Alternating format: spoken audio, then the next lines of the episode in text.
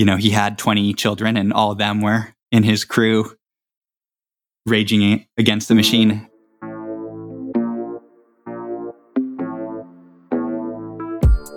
Hey, what's up, everybody? This is Dave. Thanks for joining Bob and I for our podcast, Thriving in Dystopia. And even though we always try and be professionals, sometimes we swear. So just know that going in. Thanks for calling Colorado Cinnamon, Basemar Twix. This is Richard Hidalgo speaking. I missed that guy. I wonder where he went. He had a great couple of months working for I don't know what corporation that was, but it was at the Basemar Cinnamon. and he took all the phone calls down there. People don't. Oh my gosh. A lot of friends don't necessarily realize that we worked at a movie theater maybe 20 years ago. And we had some wild times. And I think it was just three months of work. Yeah, it was probably one of my all time favorite jobs. I tell people it was my favorite job we started working there when Titanic was playing, but it was like a old movie theater. So Titanic had been playing there for like four years. Right? That's right. It was the two dollar uh, movie theater. Yeah, can you imagine paying two dollars to go see a movie? It was incredible. You can't even buy a movie to watch off YouTube for two dollars. Yeah, it's it's a steal. it's a it's like half off. Get your copy of Titanic for two dollars. Um, yeah, what a wild time. I'll just tell a few quick stories. Day Please. two, we both got hired. Somehow they hired us both at the same time. And on the second day of work, we showed up and there was no one there. The doors were just shut, locked, closed, couldn't go anywhere. Turns out everyone who had been working at that theater had been, what's it called? Laundering money or stealing somehow. I don't know. They were just like um, skimming off the top, embezzling. Yeah. So it was it was the old embezzlement theater, and they decided to fire everybody but you, me, and Rachel. Remember Rachel? Oh yeah, yes I do. Didn't you go to high school with her? I did. Maybe she listens to the podcast. Yeah. So within two days, we went from the new hires to the longest work or the second and third longest working members of the the Basemar Twin Theater. yeah, the like corrupt manager hired us and then got fired the next day, but somehow our jobs were saved. Like you, you would have thought that that would have corrupted us too, but nope, they wanted us. yeah, and not only did they want us, but they let us. They told we told all of our friends that we that they could come work for us, right? And yeah. we got like Mike Bishop, friend of the cast, Jeff Sawaki, Albert Cook, and just an we just like we're running the joint down there. Yeah. How did it go sour? Why did we ever quit? I don't know. I mean, it was great. It was awesome when you got had two movies that had like similar run times because they would end at the same time, and then you would go clean both theaters, and then you would, you know, check in the new guests or the what do you call them, um, cinema goers, and then you would. we just played video games for like, like we wasted all of our money on quarters for 1945 Strikers, the right, best arcade game of all time. We didn't have to buy lunch because Subway was next door, and we had a deal with Subway that we got free subs if they got free movies. Is that the deal? Yeah. And I don't think I ever saw it. I never gave a free movie to a Subway employee. They were like, this is the worst deal ever. Who wants to go see Titanic? It's been in that theater for four years. Do you remember any other good good good movies at the theater? I remember in the first week also um, American Psycho was in that theater. Just such a huh. Outrageous movie that I always remember that. yeah. I did eventually go see Apocalypse Now, the redo of that, the Redux as it's called. I and I remember what is it called? The Big Kahuna at some point. Oh yeah, that was there with Kevin Spacey. Yeah, and something with rooms, like another classic movie. it doesn't matter. God, this is just memory lane. Sorry, I just started laughing this morning thinking about how we used to answer the phone. Instead of saying Colorado Cinema Basemar Twin, we'd say Colorado Cinnamon Basemar Twix. nobody would Nobody was any the wiser. A brutal inside joke that only you and I thought was funny. yeah. what a deep dive. Oh man. Well, Babo, how are you? Doing okay. It is February in a new month, and yeah, I just am bombarded by how busy I am teaching. I'm halfway through the quarter though. Finished week five of ten, you know, and you know, I would I'll say like I love the the classes and I love you know when I'm having interactions with students, but I'm just burned out. Just it's too much. It's just too much, and it lets me know that you can still definitely get burned out doing something you loved. So Hmm. yeah, but um, I think just one foot in front of the next, and hopefully make it to the end of the quarter. Looking forward to that. How about yourself, Dave? Yeah, I it's funny. I just listened to a episode on burnout on the Brene Brown podcast. Uh, Unlocking Us, I believe is, is the name of it. And yeah, I don't really feel burnout right now. I just feel like I've been full throttle and that's just where my life's at right now. Just going like it's it's funny. Sometimes I feel like teaching is a sprint where you have to like just go full out all the time, but it's also kind of like a marathon. And because you're you Yeah. have to do it for 9 months. And and then you get like this beautiful 3 month long break where you can do whatever the fuck you want to do. And but you have to soak that all in. You're it's just like feast and famine, you know? It's like you have to be able to like let that recharge like let you go for the whole year. Um, and it's like the people that can really be a camel can really thrive in the, the teaching realm. So I don't know. Yeah. I sometimes, another thing I was thinking about today is we, I was listening to another podcast, um, This American Life, and they did a like 25 year retrospective. So they did like a look back on 25 years. But rather than look back as to like the last 25 years of their podcast, they said, What is it like to be a 25 year old? And that was like, for me, that was a, like 12 years ago. And for you, you know, like 15 years ago, which seems wild. And I, I got caught thinking what this show would be like if we were 25 years old, like if we were young lads. I feel like it would be a really bad show, Thriving in Dystopia. Do you get that feeling? I don't know. Yeah, I'd love to know what teenagers would think about this show, or ourselves as teenagers as well. We do have at least one teenage fan, you know? Nice. Yeah, we do. Yeah, your former student. Yeah. I feel like this show is pretty quality, but I don't know. Are we losing touch with the youth, Bob? Like it's going to happen at some point, right? Hopefully, that's where the dystopian rainbow comes back to help us out. yeah.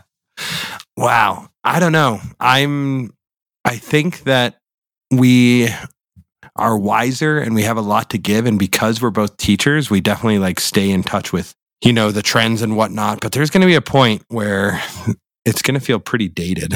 But it's hard to know. It's hard to know how dated it already feels, like how old we are. Yeah, that's a great question. Like, do you know when you're dated? Like, when do you know that? Yeah. I feel like maybe I have some feelings of that in the ways that I listen to old music, you know, 80s and 90s Hmm. music. But then again, that music becomes popular again. So yeah. I don't know. Well, you know, as Lester Bangs said, you and me, Bob, we're uncool and we'll always be uncool. so who who cares, you know? I will I would like to talk about one more thing, Bobo. Yeah. I Go for it. am so curious to get some football predictions on the gridiron. oh, with the Super Bowl coming up? Yeah, isn't it coming up in a few hours? Oh, is it today? It's today. My God. It's funny. it's it's ironic because I I have been watching football, but it's um, these old clips of how the Jacksonville Jaguars almost went to the Super Bowl in 2017 and then collapsed incredibly. And you know, three years later, they they went one in 15 this season. But Man, that's That- me too. I watched that same clip. That was amazing. Tom Brady, though, yeah, exactly. that was a great secret base. Yeah, you just it's just wild to see what Tom Brady's doing, and Tom Brady's back in the Super Bowl. You can never count him out. You just can never count that guy out. Um, I think the Chiefs are an excellent team and would be my favorites. Um, I guess I would. I, I'm thinking the Chiefs are probably going to win, but if the Bucs keep it close and keep it close going into the fourth quarter, then that's when you're going to see the Bucs take it with another Tom Brady comeback.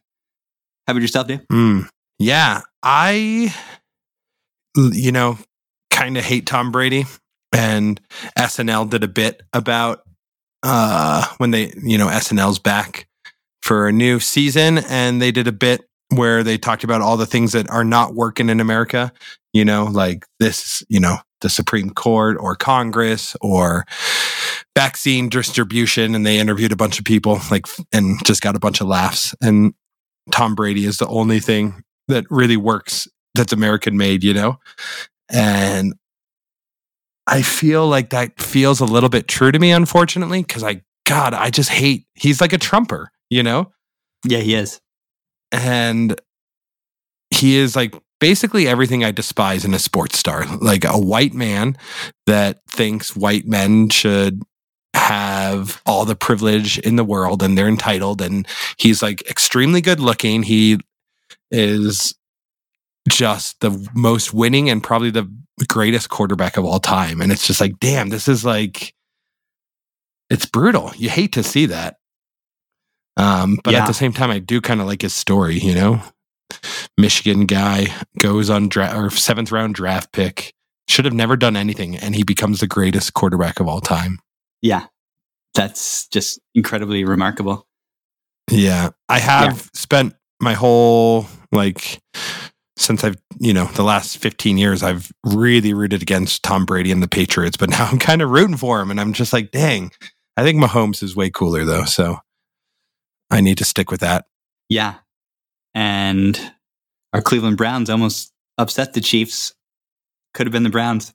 yeah, that's true, huh? Yep. Dang. Well, either either way, it's um at least it's not Blake Bortles. yeah, which is uh, Bortles was immortalized in the TV show The Good Place. So I always think about that TV show when Blake Bortles comes up. Oh, really? How's he immortalized? the I, the good place with uh, Veronica Mars. Yeah, um, Kristen Bell, And Ted Danson. Ted Dancing.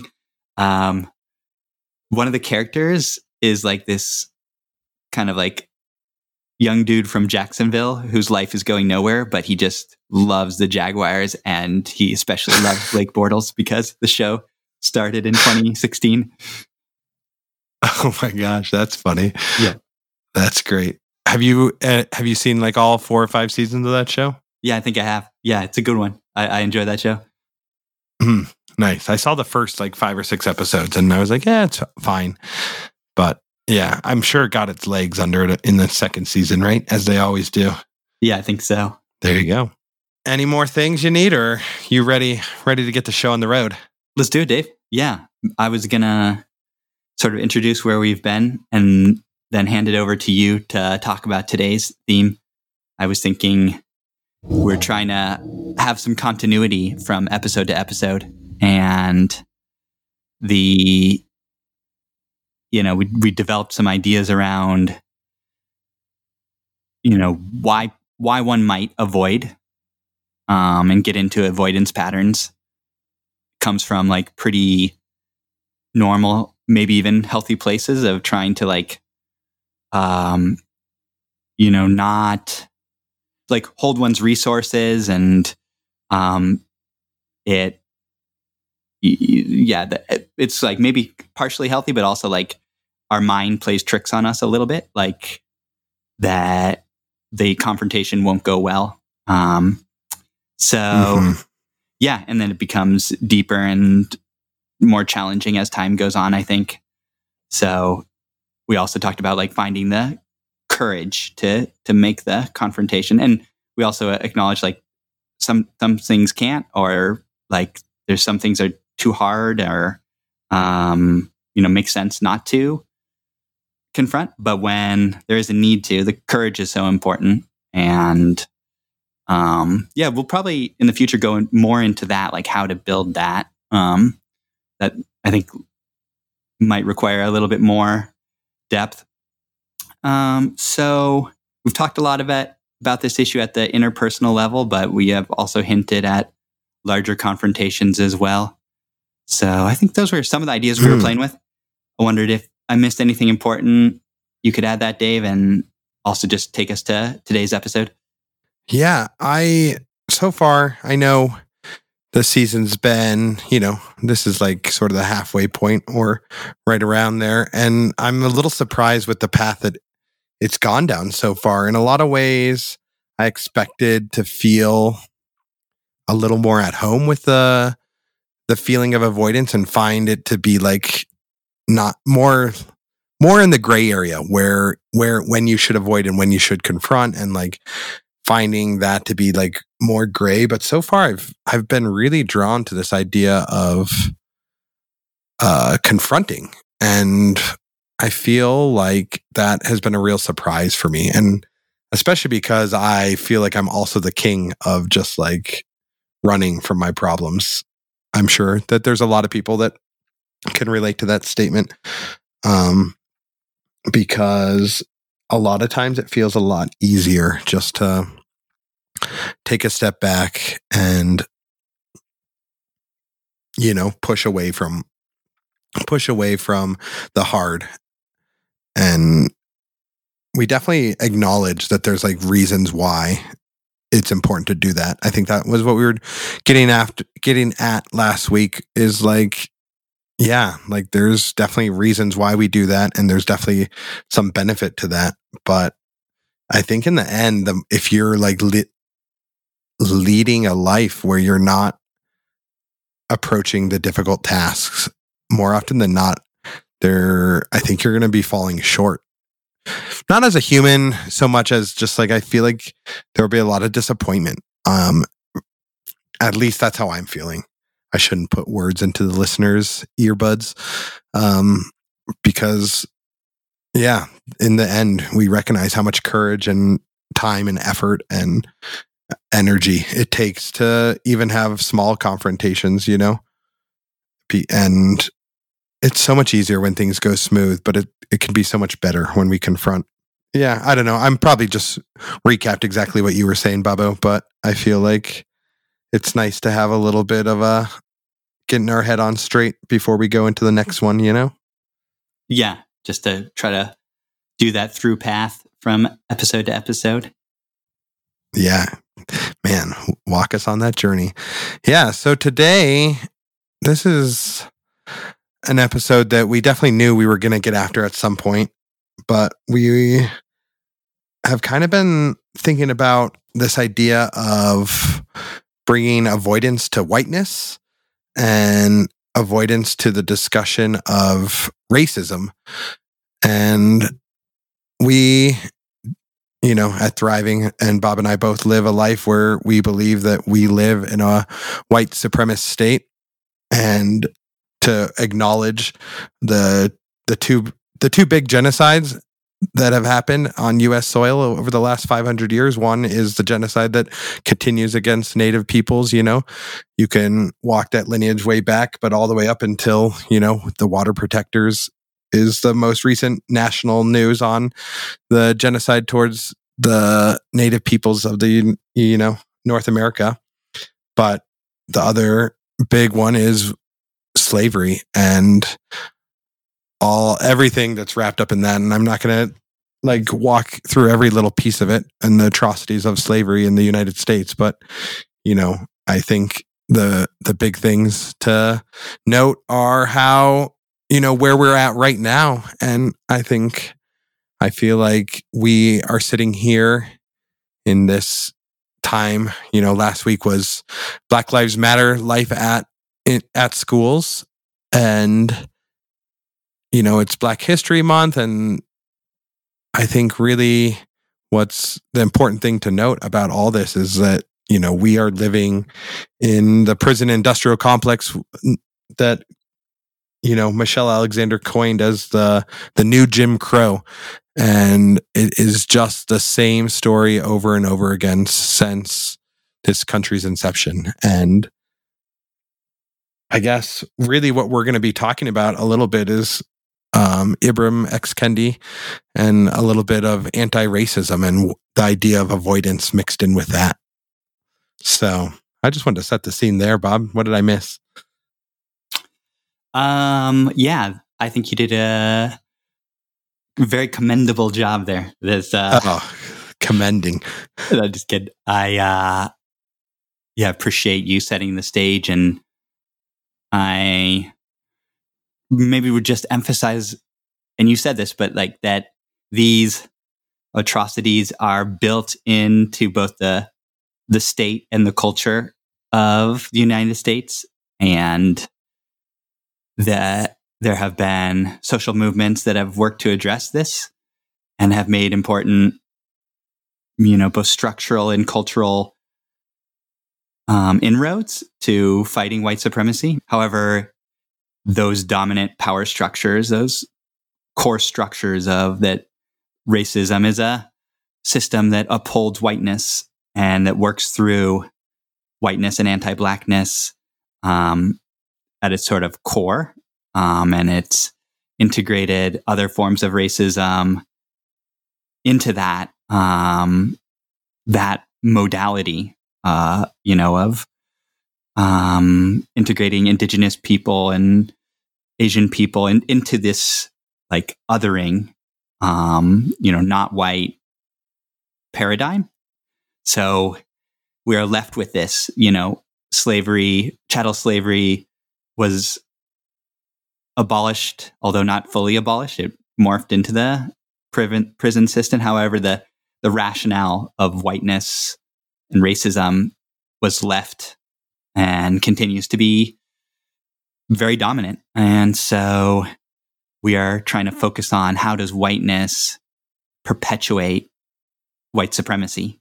And we have come to understand through research, through the book, you know, Ibram Kendi and, and other references that one way one way that whiteness operates is to um, sort of create an illusion that the system's not that bad or that racism is happening somewhere else. And um, there are a lot of sort of carrots, for lack of a better word, that the stick in the carrot carrots for white people to mm, both just not take on issues of race and to um, like focus on that and minimize how how bad it is in you know for for people of color. So all that is sort of in this rubric of avoidance, avoiding taking on racism. And so I think for me to pose that question, you have to acknowledge that racism is a, a thing before you can avoid it. So I think that people who don't acknowledge it, I don't think they're even avoiding it. They are in some even more twisted place, I, I would say. Um, so for me, this conversation is like for white people who understand there's something going on, but avoiding a deepening of their own need to, you know, deepen their pract- practice of, of taking it on. How, how does that sound to you? Um, is that how you're understanding this?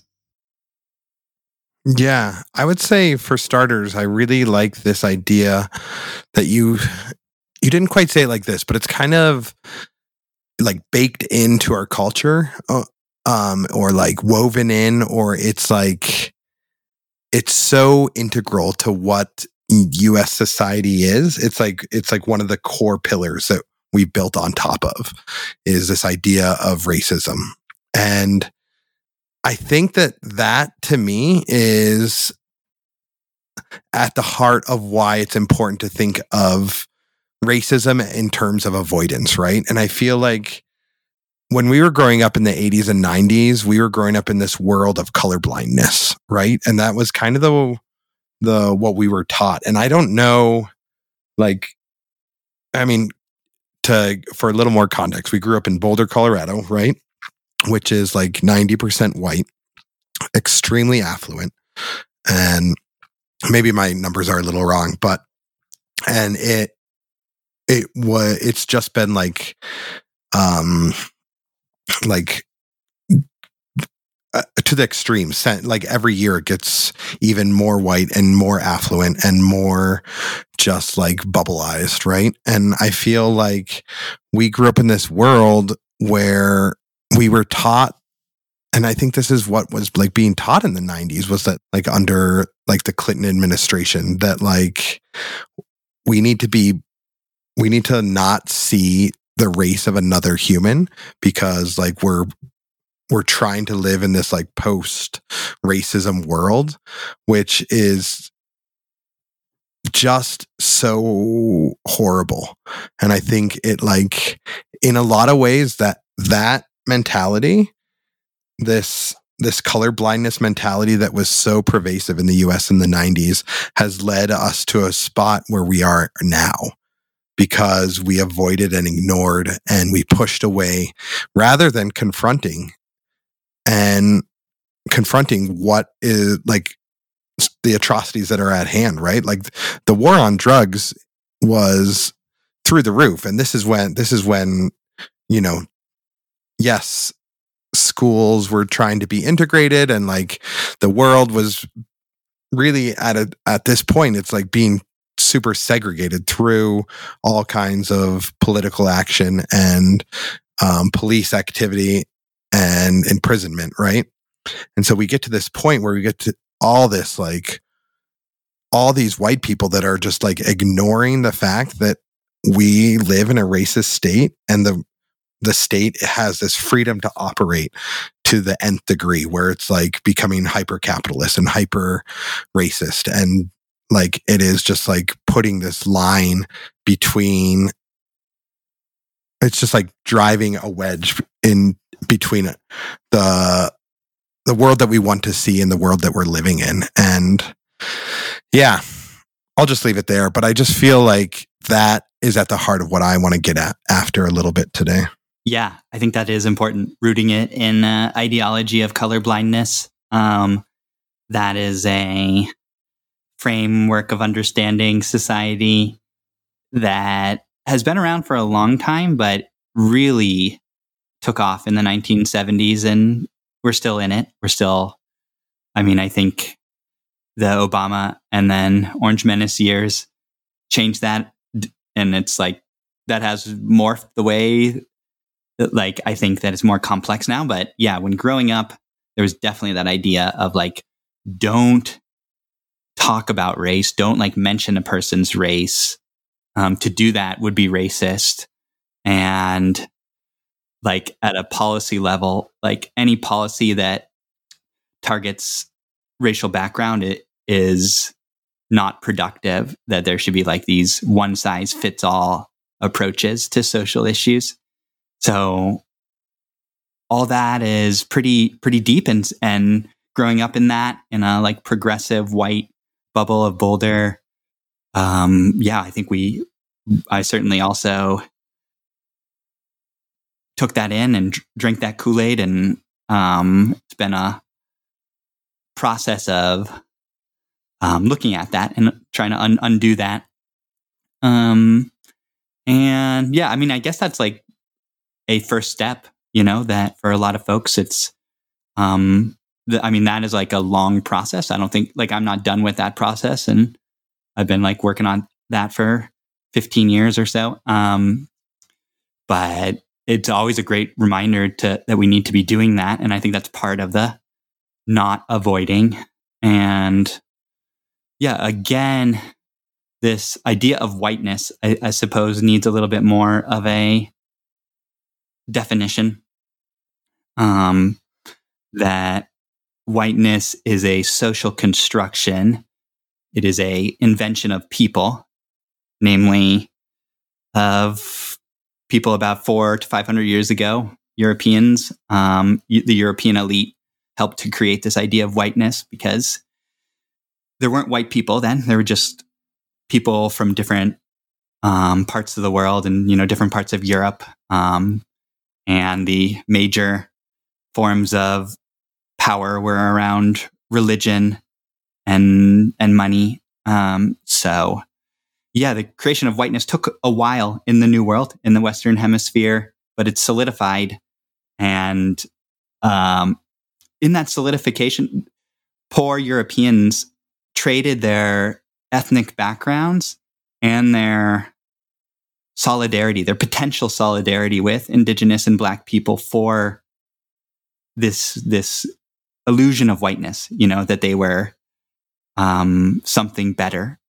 And for many of these poor Europeans, it didn't really help them economically, but it did give them this psychological boost uh, within, you know, like at least I'm not a person of color is what people, white people have been telling themselves for a long time, you know, and that, that prevents this possibility for class solidarity, you know, like around, you know, poverty or like that, that we are not the 1%, for example. Um, so that, yeah, I guess that reminds me of William Barber is on the the poor people's movement, and that's a current issue like campaign that I think is a positive one that takes this like very race conscious approach to social issues and that's something we can link to in the, the show notes anyways back to this idea of whiteness this so this whiteness is you know an illusion. It doesn't exist, but it um, is something that the country, the United States, has heavily invested in and promoted to European immigrants. Um, and, you know, even our, our family, um, when they immigrated here, like our, our dad being Slovak, Slovaks were not white at that point in history, but during our grandparents' um, era of raising our, our uncle and our dad, they were granted more access to whiteness. And that had to do with um, s- making sure that um, like white supremacy stayed the norm in the United States when um, there were possibilities of, of changing that through social movements of the 1920s. So, yeah, that is connected to the American dream. Like just you know don't worry about these other people just worry about working hard and and I, so I think that's where this the avoidance of this this history comes in yeah just go, go find a job work hard get yourself a house in the suburbia that message uh still pervasive you know when we were growing up and so the other side of this i guess i want to say is that the because it's so deep these structures threaten humanity. They're not just um, awful in the ways that people of color are treated in this country by the systems and the people involved, but also the um, these are the systems that create the Republican Party, create um, you know these deeper forms or more virulent forms of white supremacy that uh, yeah are, are very really a threat to humanity, a, a, an existential threat, even to white people. So um, it's in white people's both moral interest, but also their long term material interest to do something about this and not avoid things. But we still avoid things, you know? Um, my own, like I avoid it. I don't do enough. Um, I, with that, this in mind, you know, this knowledge in mind, we should be raging against, against the machine every day and um, making sure that this ends soon um, because we just don't have that much more time and people are are suffering. So that I'm interested in going a bit deeper in that. Uh, but yeah, I just spoke a lot. Sorry, Dave. Uh, let me pass it to you. Pass the old carrot stick over this way, Babo. Yeah, I mean that was awesome, and I liked that I think that it's two things that I want to hit on. Is one that it's not, it's like not just people of color that will get more if we can become anti-racist as a nation you know? It's not just for their benefit it's for white people's benefit too. And i think we all know that but it's like so hard to like that is the eternal question right? Can we spend our life raging against the machine in the street to try and create social change? Because it feels like like you said, we have so many carrots that get dangled in front of us. And more often than not, we have to like make a living. We have to, you know, and to make a living, you have to have a car, right? To, to get to work and you have to like pay your car bill and then you have to, so you get like entangled into the capitalist web of like, there's a lot of freedom with money, but there's a lot of constraint with money. And the more you have, the more you're like tied up into this whole system. And then the more you're tied up into the system, the less you want it to fail, right? And in a lot of ways, we need it to fail for it to like for social change to happen. We saw so much social change happen during the start of the pandemic, right? And yeah, building on that is what's necessary. But the more we return to normalcy, is like there's a lot of fear for me in that like with this idea of the vaccine. I want people to be healthy and I want people to have, like, I don't want, I'm, yeah, I'm, COVID is very scary, but I also am like scared of this return to like the normal because I feel like we've made some progress and I don't want that to stop. And I yeah, it's pretty easy with the more carrots you get dangled in front of you, the less you want to like be raging against the machine. It's easier to avoid the the problems, the inherent problems that are so baked into our society. So it's good to have these conversations because in the end, what it does is it like for me, and I know that well, we have a you know, a few people be like, yeah, this is right. Yeah. Like I don't, I want to like remain vigilant and remain ready and like to have this in like the more you hear this, the better off I think you are.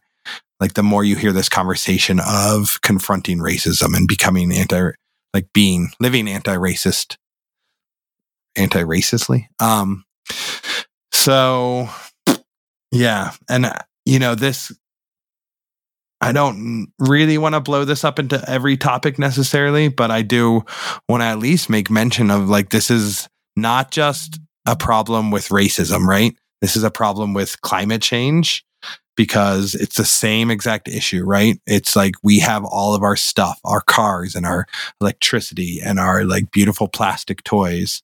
And when we don't see the end effects of like where, like if we're not confronted with the Pacific Gyre every day, then it's like we're not seeing this giant trash island, then it's easier to push that away. And it's easier to live with the all these beautiful carrot sticks than it is to yeah, to confront some of what we need to do to see dramatic social change. Yeah.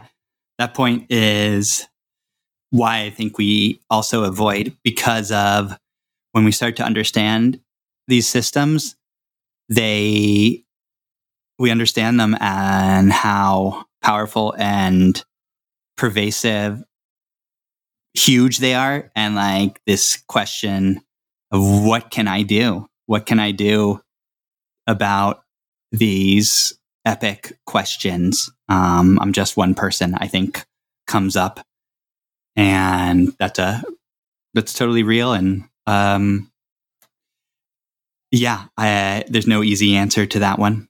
I think where you know i've been to so many anti-racism trainings and a lot of them at least in the early days would emphasize more like interpersonal racism and you know to be aware of microaggressions and aware of space that i take up as a white person. And i think that's all super good. And i I'm really grateful for all those trainings.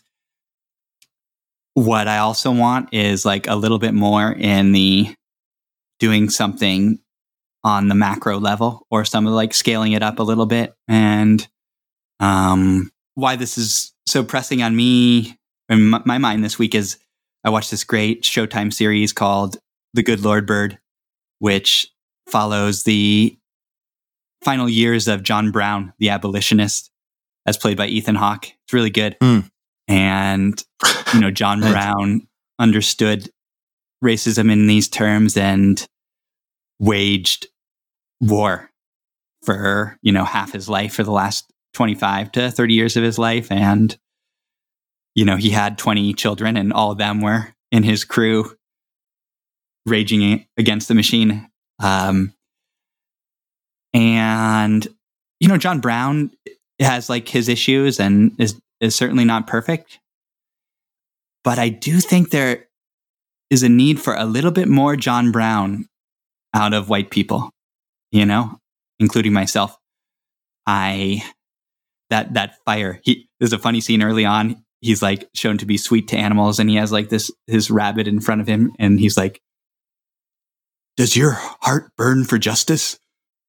And it's uh, it's great, you know. It's like when your heart just burns for justice, like can do things like what John Brown did, and um, you know, I'm not advocating for people to like martyr themselves or anything like that, but just this like courage and to give our lives more towards the the struggle of ending ending white supremacy and racism and um that's just a, a question I've been holding this week um you know not just with this week but in watching that movie Yeah. Well, there's a, a couple more things that I wanted to bring up. I do one of the big discussions that's been happening that I feel some positivity towards, and I don't know. Uh, I'm also curious to hear your reaction a little bit. Is this idea of equity versus equality? I feel like that's been some. There's been some positive steps with conversations around that in recent times, basically and I feel like one of the things that I want to there's this quote from Kimberly Crenshaw, and I'm sure I've talked about it at some point, but I just want to read it because I kind of feel like it gets to the heart of equity and why it's so important and why we need to have like an equity mindset as opposed to an equality mindset. And I, f- I, I'll just read it. It goes, treating different things the same can generate as much inequality as treating the same things differently. That's great. That's a great quote. Oh yeah, I Yeah. fully embrace that. I like never use the word equality anymore, or try not to, and uh, try to when I can teach exactly that, like taking a equity or liber. I, I like the liberation approach. Um, we don't want everyone to be treated equally by a awful system, a system that's on fire. We want to like dismantle that system that's on fire. That's the the liberation approach. Um, but I also like equity, um, and I think for certain audiences, the equity, that notion of equity, is a good move away from equality. Um, but yeah, that that word equality um, is both like dangerous in thought, and and then the systems themselves sort of re like co-opted them and like it it doesn't it's not something to to, to strive for that's not going to end these systems Mm. Yeah. Can you explain a little bit more about liberation? Because I like, and are you talking about uh, liberation in forms of education or like just like a liberatory stance to like yeah a it- it- philosophical it- outlook? i think it's like a framework liberation and it it could it's certainly in the realm of education. There's this teaching network called uh, teaching for abolition. That's a liberation teaching network. Uh, the the visual is you know i think this is shows up a lot. There's like this cartoon of like maybe a man an adolescent and a young person like a young kid. And they're at a, like a baseball game behind a fence. And the equality is like giving them all the same size box and still like the especially the little kid can't see um, and then the equity approach is giving the kid a bigger box and giving the adolescents a median box and not giving the adult a box at all. And so that's kind of like a you know maybe some form of reparation. So i think that's definitely positive and then the liberation approach is removing the wall. And that's the the metaphor. So where the wall is the the metaphor for the the system that is preventing everyone. Um so that would be the liberation approach so taking on that system not just like um yeah giving some more of us like for example like the prison system. We don't want like slightly nicer places for people of color in prison. You know we want to like dismantle that system itself. Um, and that would be the liberation approach. Maybe in the education we don't want like more tutoring for kids of color to take the standardized tests in order to like get funding from the source. We want like all that gone. We don't want like funding connected to test taking um, we want like schools and communities to have more power and not lack of funding. So that that would be like the liberation approach. Yeah, that's great. And I think what I'm the metaphor is that like the kids and the adults and the teenagers are standing on the box to look over the wall to see the baseball game. Is that right? Yeah, and they're but they're still like on the outside, you know? Yeah, right. That makes more sense. Yeah. Those are all really good metaphors, Bob. I think that explains it a lot more. Yeah. I think that we, you know, just to bring it back in, I feel like we were living in a world in the, like, you know, the 70s, 80s, 90s. That's a world of equality, right? Striving towards equality.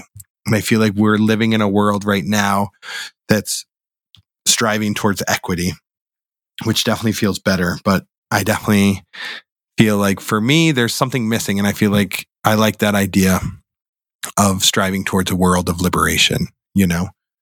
So, anyhow, I feel like that seems like a good spot to leave it off at, Babo.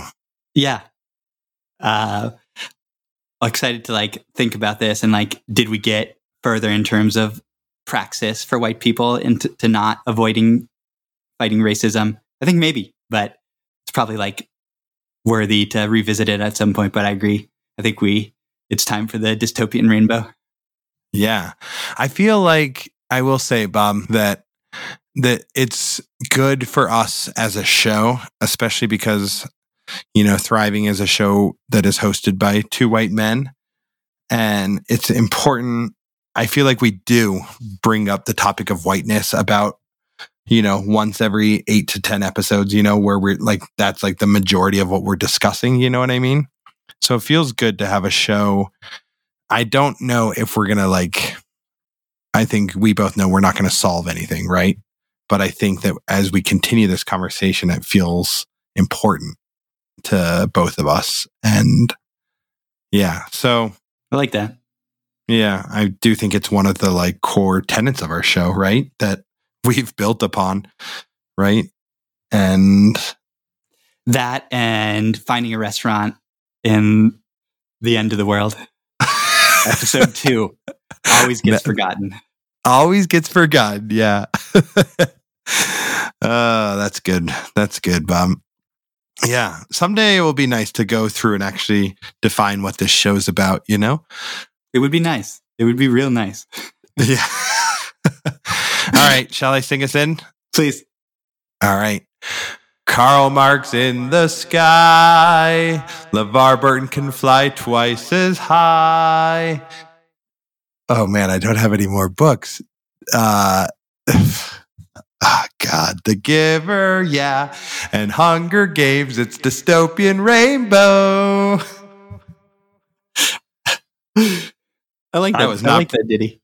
I was not prepared as long as I start off with Karl Marx in the sky. He's not even a dystopian guy. He's just uh but it's always fun to start with Karl Marx flying high in the sky. it's just an image to work off of, you know? Yeah. Uh, Bob, I think it's for you this week. You got one for us? Yeah, I do. Um, I tend to not go with books, so I don't know if that's out of the bounds of dystopian rainbow. But I'm the one I've got is a TV show, and I'm going to go right back to those colorblind years of the 1990s. And this is a TV show that Dave and I, I think we really loved this show growing up. It is a show. You know the one I'm talking about, Dave? Uh, all I can think of is Mr. Bean right now, but I don't think he lived in a dystopia.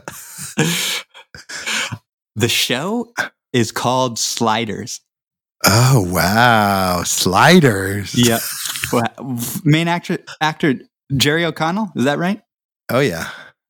Nice. And nobody nobody else of note. Nobody, I think the professor might have been semi-famous. Was Teri Hatcher on that show?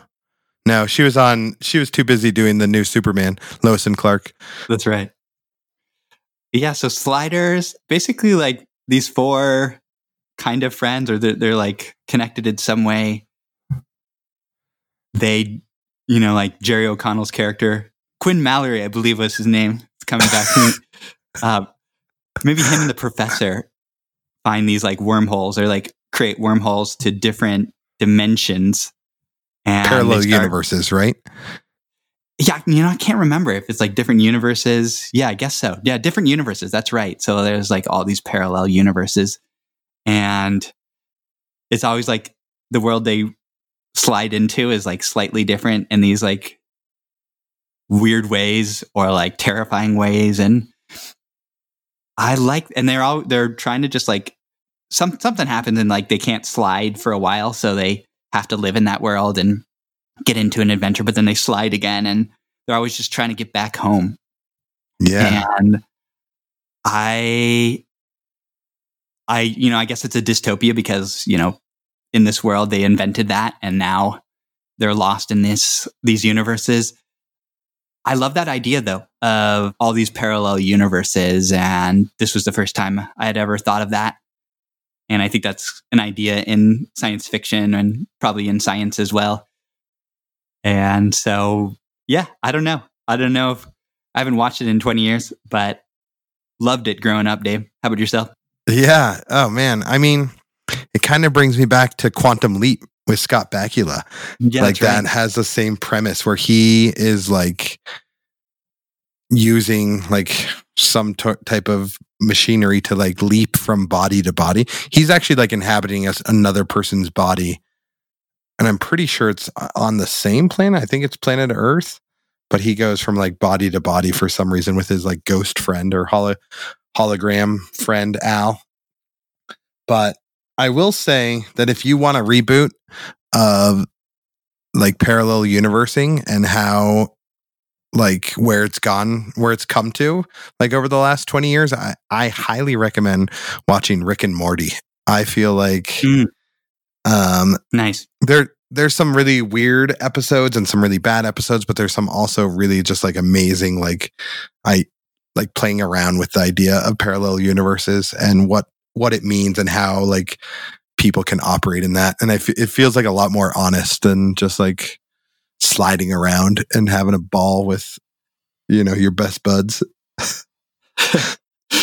Remember when they went to commercial break or something? They go like sliders, sliders. yeah, I do. uh, nice, Bob. Thanks for bringing us back to absolutely a, a classic. Uh, well, well you, you want to sign us we out? We better go. We better go. Oh, yeah. Um, yep. Get us at Dave Peachtree at Gmail, thriving underscore in underscore dystopia on Instagram. You can get Bob at bmaze19 on the Twitterverse. And of course, thrivingdystopia.com for all your TID needs. TID. All right, Bob. Well, love you a lot, and we'll catch you on the flippity flip. Sliders. Sliders. nice. What's up, driving crew? Bob and Dave want to take a second to thank you for lending them your ears. They also want to thank the artists for making everything a little more beautiful. The intro song is In Heaven by Drake Stafford. Our audio is edited by the consummate and dexterous Nadir Chayech. Web design by Chris the Mixer Sawyer. And of course, visual art is by the prolific and enigmatic Joe Shine. And finally, our new outro song is Bashful by Ketsa. See you next week.